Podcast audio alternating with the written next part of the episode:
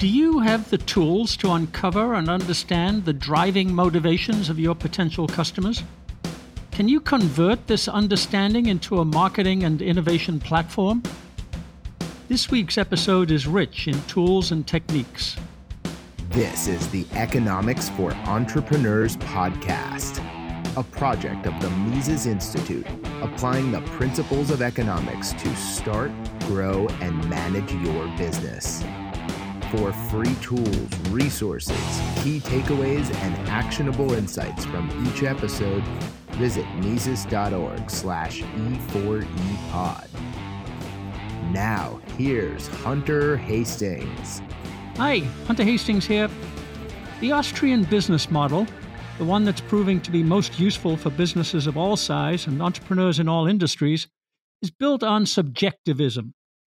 That means that everything you hear from business schools and consultants about strategy being an objective and computable science about where to play and how to win is all wrong headed thinking. If you think better and think Austrian, you don't worry about strategy. You focus on customers, on understanding them, on identifying their felt dissatisfactions, and solving those dissatisfactions with new forms of service to make their lives better. It's not science, it's empathy. It's not strategy, it's the pursuit of your own values in service to customers. Sometimes, as John Tamny explained in episode number 66, service is leadership. Entrepreneurs lead customers to a better place. How? Well, customers don't always know where they want to go. They just know they're not 100% happy where they are. That's the feeling we call dissatisfaction. It's hard to detect because customers don't always express it clearly. But they do provide data. They do so by acting. Action, for example, includes shopping, whether online or offline, browsing, buying, sharing, living. By interpreting customer actions in a purposive way, the entrepreneur develops a subjective understanding of the motivations behind those actions. Our guest today, Trini Amador, calls these purposive subjective understandings insights. Insights are what we're talking about today. Is mining for insights into the customer's motivation, into their emotional soul, an act of magic? Is it an esoteric technique mastered only by gurus and experts? No. Like many things in Austrianism, it's a process, and you can learn it. Our learning comes from Trini Amador, who's been training Fortune 500 executive teams in this technique for many years and refining it for better and better results. Trini is the co founder and CEO of BHC Consulting, a marketing, branding, and research consultancy. And, putting his ideas into practice, he's the proprietor of Gracianna Winery in Sonoma County, California, where his insights into what people are grateful for lies behind a new kind of wine experience. We'll learn a lot from Trini today, and we'll get some useful tools and techniques from him. And during our conversation, we're going to invite you to help Economics for Entrepreneurs by answering a question about which kinds of tools and techniques are most helpful to you.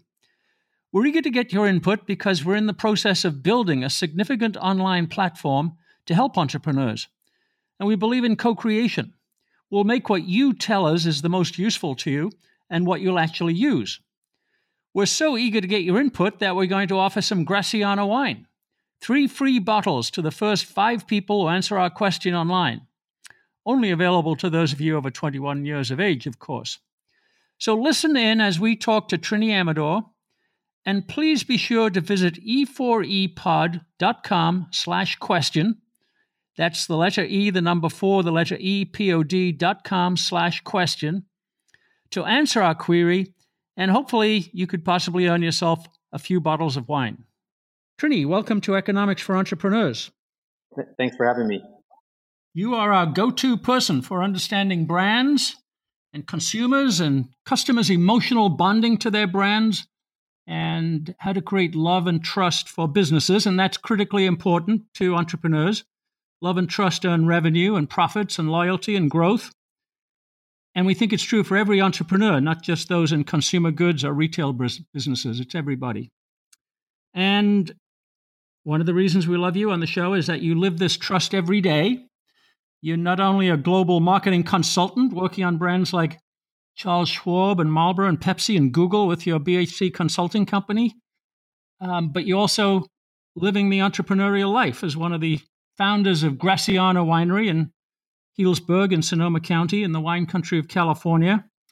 And I know you've grown the love and trust for that brand over the last decade. So you really understand consumers and what motivates them to choose, in your case, the Gracianna wine brand over any other California brand or any in the world. So thank you for being here. Well, Hunter, it's really great to be back. And uh, you know how much I enjoy speaking with you. So, really, really happy to be here. Good. Well, thank you. And, and you're in good company. We recently had Rory Sutherland on the podcast, who's the vice chairman of Ogilvy, one of the world's leading marketing and advertising agencies. He had an interesting term to understand consumers' motivations. He used the term psychologic. And his point was that consumers are always rational in their own minds, but it's their own internal logic and their own individual context. And so it's pretty hard sometimes for businesses to understand and analyze what consumers are thinking, what motivates them. You use a different term. It's it's insights. Um, so tell us what you're thinking when you use that term. Well, insights are indeed uh, the lifeblood of any brand owner. So working toward a deep understanding of what causes your customer to behave the way that they do is really the essence of what an insight is. So those insights are the difference between someone who has just a business and a brand that successfully delivers against the needs of their customer. So, to link to what Rory was saying, and you just referenced him, when you think of it as rational or functional needs, which is I need a car to get from here to there, for example, and emotional needs, and that is what I want to feel, which is a key word, and we'll talk a lot about feelings and the way that people feel throughout today. Because this person might say, I'm saving the planet by driving this hybrid, for example. And that would be a way that someone would feel. So maybe I could break that down a little bit because there's a lot in there. Yeah, please do. I, I just note that in economics, we call that subjective value, how the customer is feeling. So it's central to our model. So, yes, please take us deeper. So, let me start with a definition of insights. So, it's really the understanding of what customers' motivations, their values, and their attitudes. It's the why that people act the way that they do. And it may not be always what they say, but it's always emotional and it's subjective. So if we understand those motivations, we can then design some stimulus or communications or innovations or products to change their behavior. So the key takeaways are who are they and why, why, why, why, why do they behave that way? And so I'll give you an example. I think of uh, Nike Air for women. Uh, it's a shoe and it's designed for the stability of a woman's foot and the way that women's feet pronate. And that's a functional need and a benefit. However, the footwear also supports her need to rule the world. And it establishes this sense of control over her physical fitness, her comfort, her style, and her attitude. So that control is the emotional need. And so our, Nike articulates that in their communication as rule the road. So, rule the road is really this um, expression of the emotional interest that this core target has. Okay. Um, that does sound pretty deep. And we look forward to learning more as we go through the show. But tell us how entrepreneurs can be using that kind of thinking, those kinds of insights. How do they use them?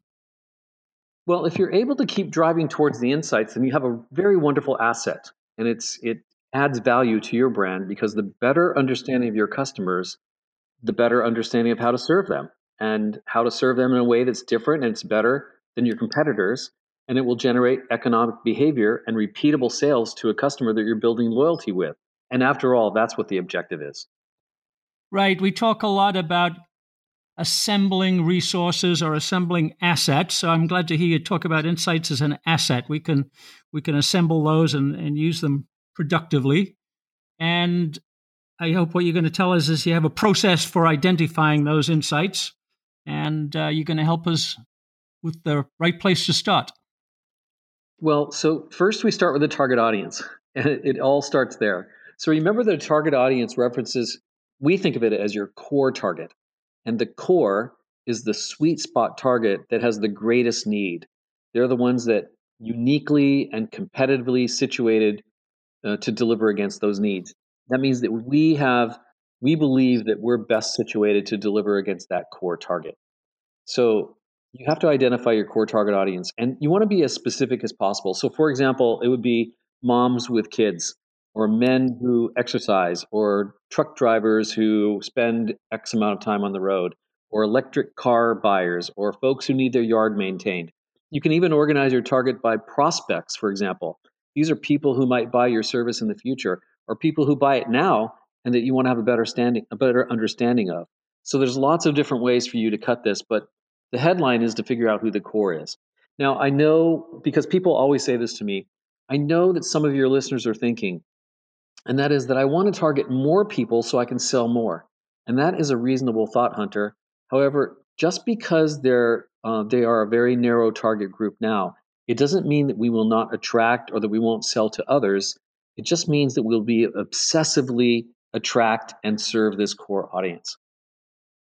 And the reason why is because if we do attract the core, then we will naturally attract the next customer audience in this sort of concentric circle of core targets. Because we can't be all things to all people. So the idea is to identify the core and win the core first.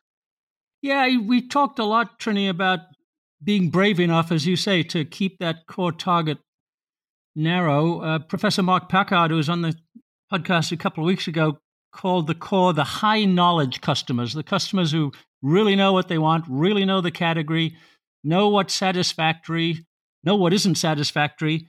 So they really have relevant knowledge to share with the brand owner. And we could be brave enough to start with one perfect customer in some cases. So, but is that, can we go that narrow?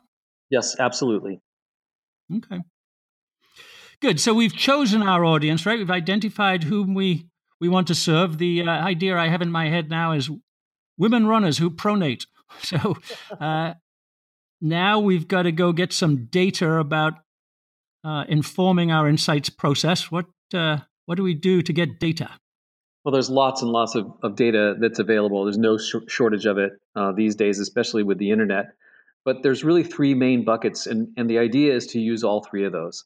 So the three are demographics, attitudes, and behaviors. And so when I talk about demographics, that's generally uh, we're thinking in terms of a person, but you can also use something called firmographics. So some of the folks who are listening today are not targeting a consumer, an end consumer. They may be selling to a business. So I just want to make sure that we're, you know, talking to everyone who could be listening here. So demographics or firmographics, these might be the least useful, but it's really the right place to start. In other words, you would be getting age or income levels for demographic or education levels, for example. But for firmographics, that references the company characteristics. So, what type of business are they are they in? How many employees do they have? What are their sales volumes? That sort of thing. So that's a good place for you to to start when you start to break down your core target. So their demographics or the firmographics in a business environment. The second is the attitudes, and um, this is re- reported data. It's not your gut feel, meaning that attitudes are subjective and uh, on, on one hand, but it also happens to be a great source of dissatisfaction data. It is information that you can learn from your target. They're all indicators of how your customer feels. So, your service or your product, maybe it makes them happy. Maybe it, they find it to be comforting or it gives them a sense of satisfaction or safety. And so, the attitudes that they have uh, in this category and also the ca- attitudes about your product and your competitor's product is very important to know. The next is really about behaviors. And what behaviors does is it reveals their preferences and their needs. And the reason for that is because it's how they act. It's what are they doing? And what they buy and when they buy it and how they want it delivered and how fast and the the the tool that they'll use to pay for it, for example, those all revolve around uh, their behaviors. So, if we're thinking about demographics or firmographics, their attitudes, and their behaviors. And there's a lot there as well. Can, can I break that down a little bit more? Uh, yeah, please do. But we've got the buckets. So demographics, firmographics, attitudes, behavior. So yeah, keep going to the next level. So just think about all sorts of data that you already have. So everyone who's listening has sales information. They have product information and they have customer data. So, from their website to Instagram to LinkedIn to Facebook, there's lots and lots of behavioral data that tells us about the way that our customers are behaving. In other words, it's what are they doing? And you can infer uh, things about how you can meet their needs better by under- having a better understanding about what they do. Also, there's feedback that you can get through your call center, maybe, or your sales team, or maybe you have someone who, named Jim who picks up the phone at your business and talks to customers all day. That information is very valuable about the way that your customers feel. Are they happy about the features and the benefits of your products or services? We have this information about what they feel. And many times we're not tapping into that as deeply as we should. So that is a very important place to go. Yeah, and I, I just add, if I may, Trini, and I think you agree that um, if you're good at collecting the behavioral data, the feelings are embedded in the behavior if you can figure out how to extract them. People act in a certain way because they feel a certain way. Is that is that accurate? Well, you said an important word there, and that was because. So if you have an mm-hmm. understanding about what they do, because why? And so it always comes back to why. It, the motivation uh, drives us to that behavior. Yeah. Okay. Got it. Um, Good. Well, let's keep going. So I've got a data set. Um, is it all going to come from the internet? How can I how can I ident- how can I collect that data and and you know accumulate it so I can use it? Well, there's lots lots of places, but one of the first is observational, and that is just what do you see? Um, you know, uh, we encourage uh, marketers to go out into the field, uh, or brand owners to get into the field Go to the stores or to the restaurants or on sales calls, calls and ob- observe your customer. Ride along with your sales team, whether it be in person or now join a Zoom sales call.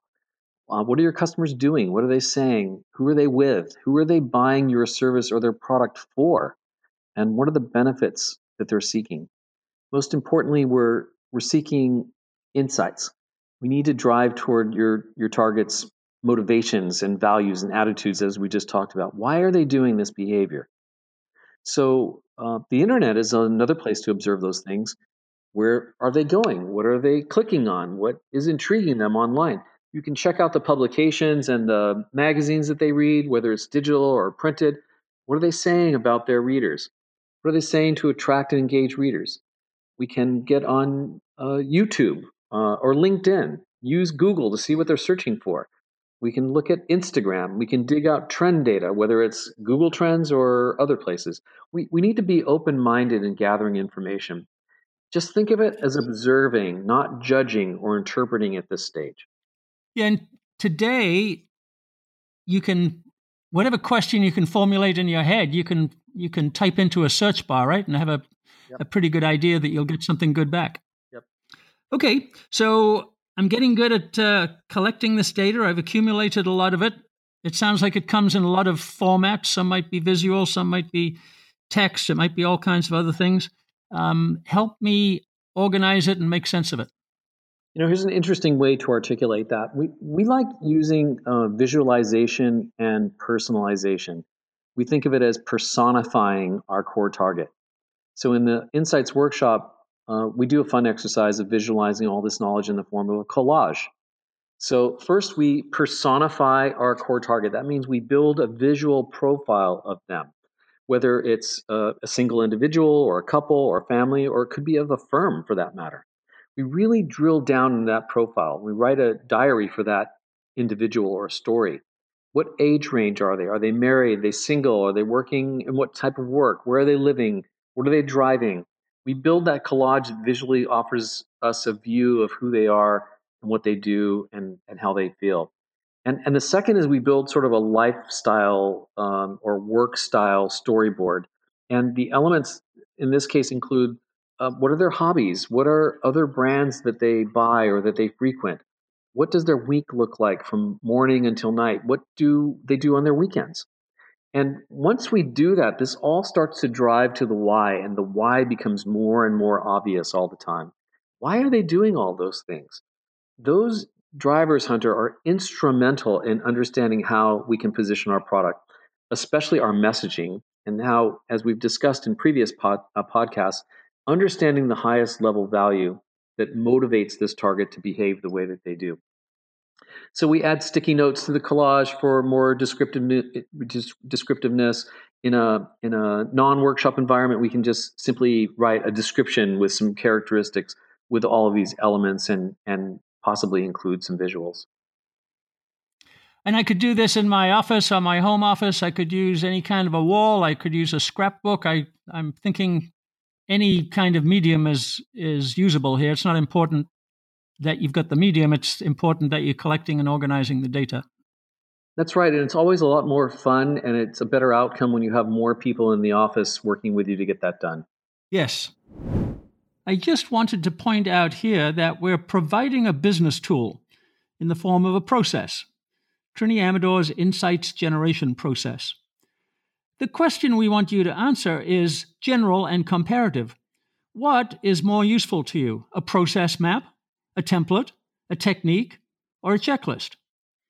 After the podcast, please visit e4epod.com slash question to let us know. We'll show you a few examples of each, and you can tell us what your decision is. And perhaps there'll be some free Gracianna wine in it for you. That's the letter E, the number four, the letter E, P-O-D dot com slash question. Now back to Trini.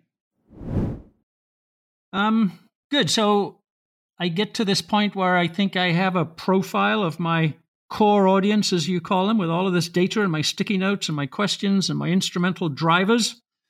Keep going. What's next? Well, so the objective of this work is that we're trying to change behaviors and we're trying to get people to buy when they didn't buy before. So, for example, uh, we want them to buy more often or buy more flavors or options that you offer. At Gracianna Winery in Sonoma County, we might want people to stop by the tasting room who've never visited here before. Or we might want a one case buyer to become a two case buyer. So, our next step after defining the audience is to define the behavior that we want to change or reinforce or modify somehow. So choosing that behavior also puts our core target customer in context. And so I'm interested in their wine buying behavior, but not so much about the car that they prefer to drive when they're visiting the winery, for example. And the reason for that is that it's important to stay in context of the purchasing occasion of the buyer in this case. Yeah, when Rory was here, he, he talked about context a lot. He said everybody has their own individual context, and the marketer's job is to uh, a identify that and uh, then figure out how to fit into that context. So for you at Gracianna, it might be they're taking a wine country trip and you're one stop, or they're wine lovers and this is adding to their information. Uh, how do you how do you get a grip on their context? How do you identify that? Well, if we just use the the the winery example, um, folks are sometimes celebrating something, and um, Gracianna wines are for people who have something to be grateful for, and many people have an understanding about that. So when we are appreciating uh, what it is that we have in life, then we're drawn to that sort of magnet, for example. So a celebration doesn't necessarily mean that it's an anniversary, but it also could be a celebration that we went through a very important health scare and now we're past that and we're out celebrating that as well. So having an understanding about why people have have chosen to be here is very very important to um, to to us and understanding that. But it, it always comes back to why. What's motivating them to behave that way? Yeah, but you painted a nice picture there that your your benefit is being grateful and gratitude, and an individual's context could make their uh, specific gratitude unique to them, but gratitude is still the benefit. So the context plus the benefit makes it personal. I like that. Yep. Um, you said something very practical, which is we're trying to change behavior, and that's um, that's a good way to think about how to drive sales, how to drive revenue. You got to change behavior. You got to get people, as you said, to buy now when they haven't bought before or buy more. So keep us going on that path. What's the next step in, in getting them to change behavior?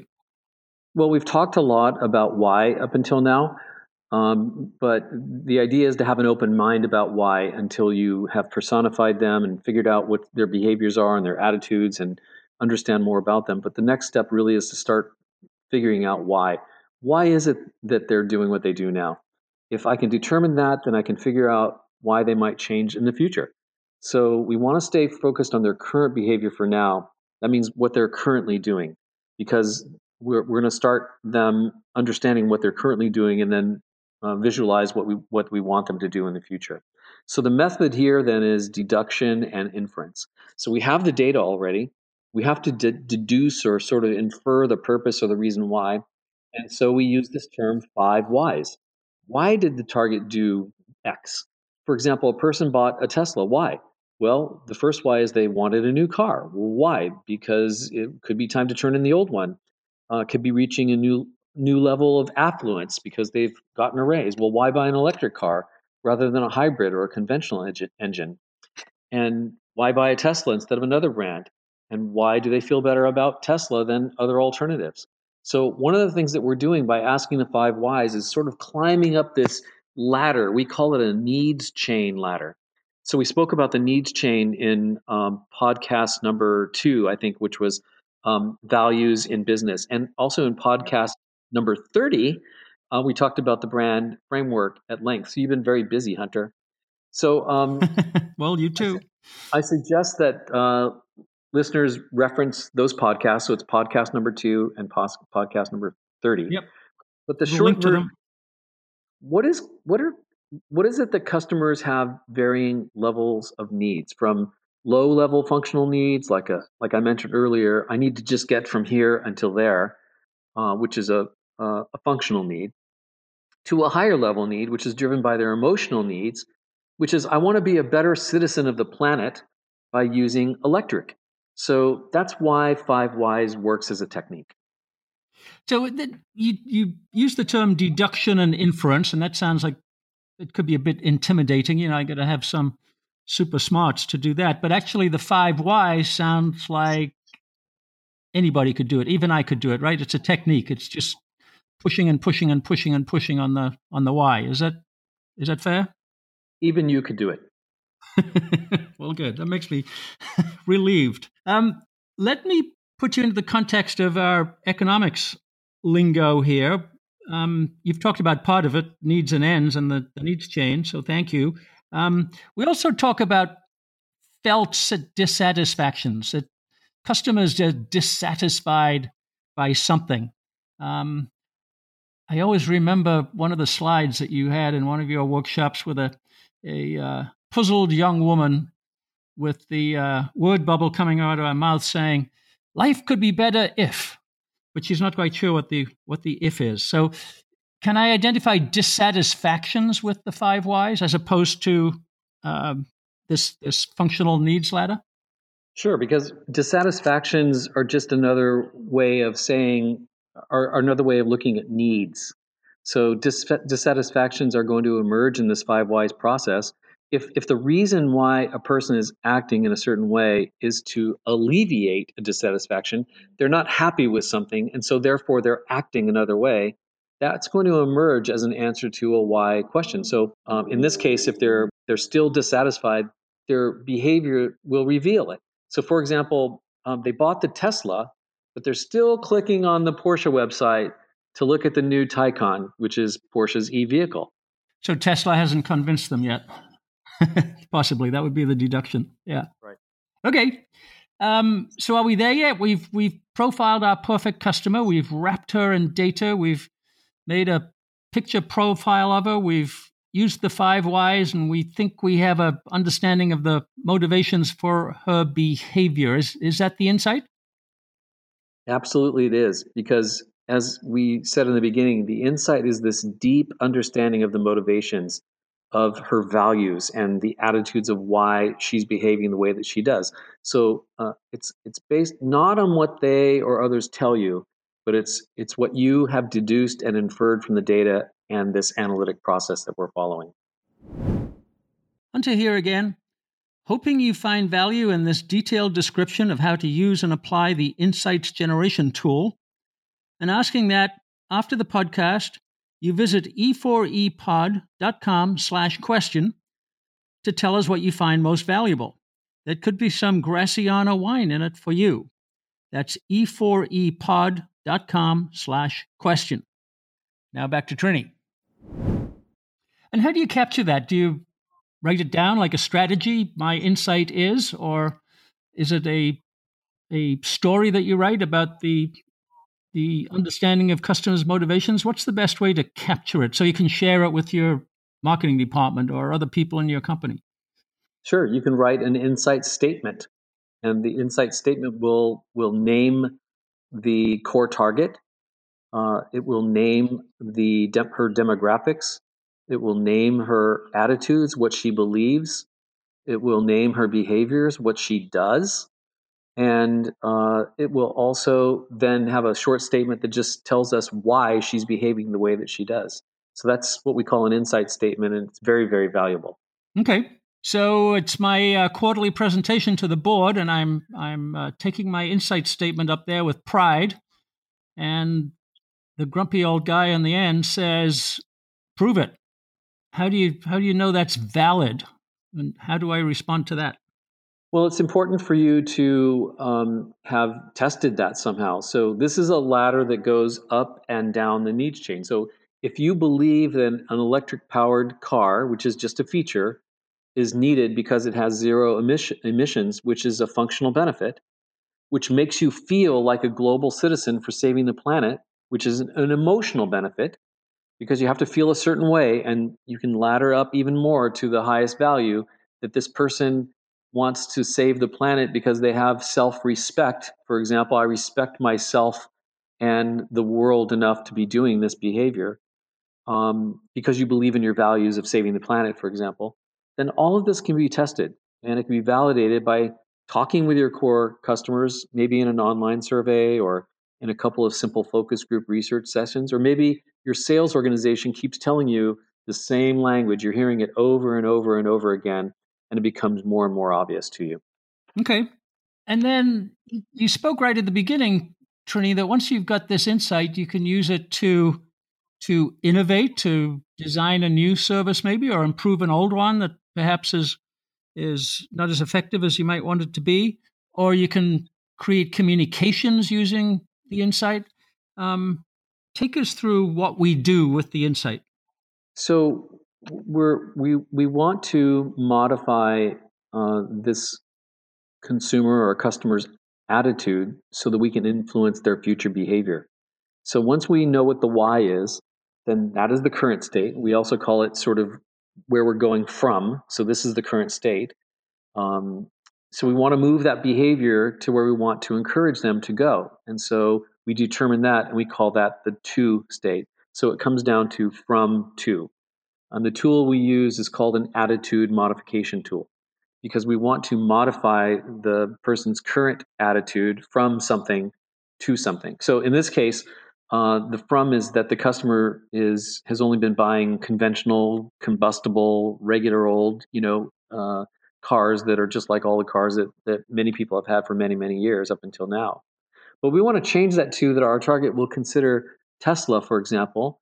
We name we put your name brand here because it's the most progressive electric car that helps save the planet in the absolute coolest ultra premium way. So we have two different uh, elements in this case: the current attitude that they have to the attitude that we want them to have. So from to is very important for us to understand the brand ta- brand challenge. In fact, we can dimensionalize that because the distance from what they currently believe to what we want them to believe is in fact the brand challenge. So once we've done all that work, that helps us to dimensionalize what the challenges that we have. So we have to one, we've got to imagine what the future behavior is that we want them to have, and two, we attach that future behavior to the motivation that would get that customer, or that consumer, or that customer to act the way that we want them to act, um, just differently than they're acting right now.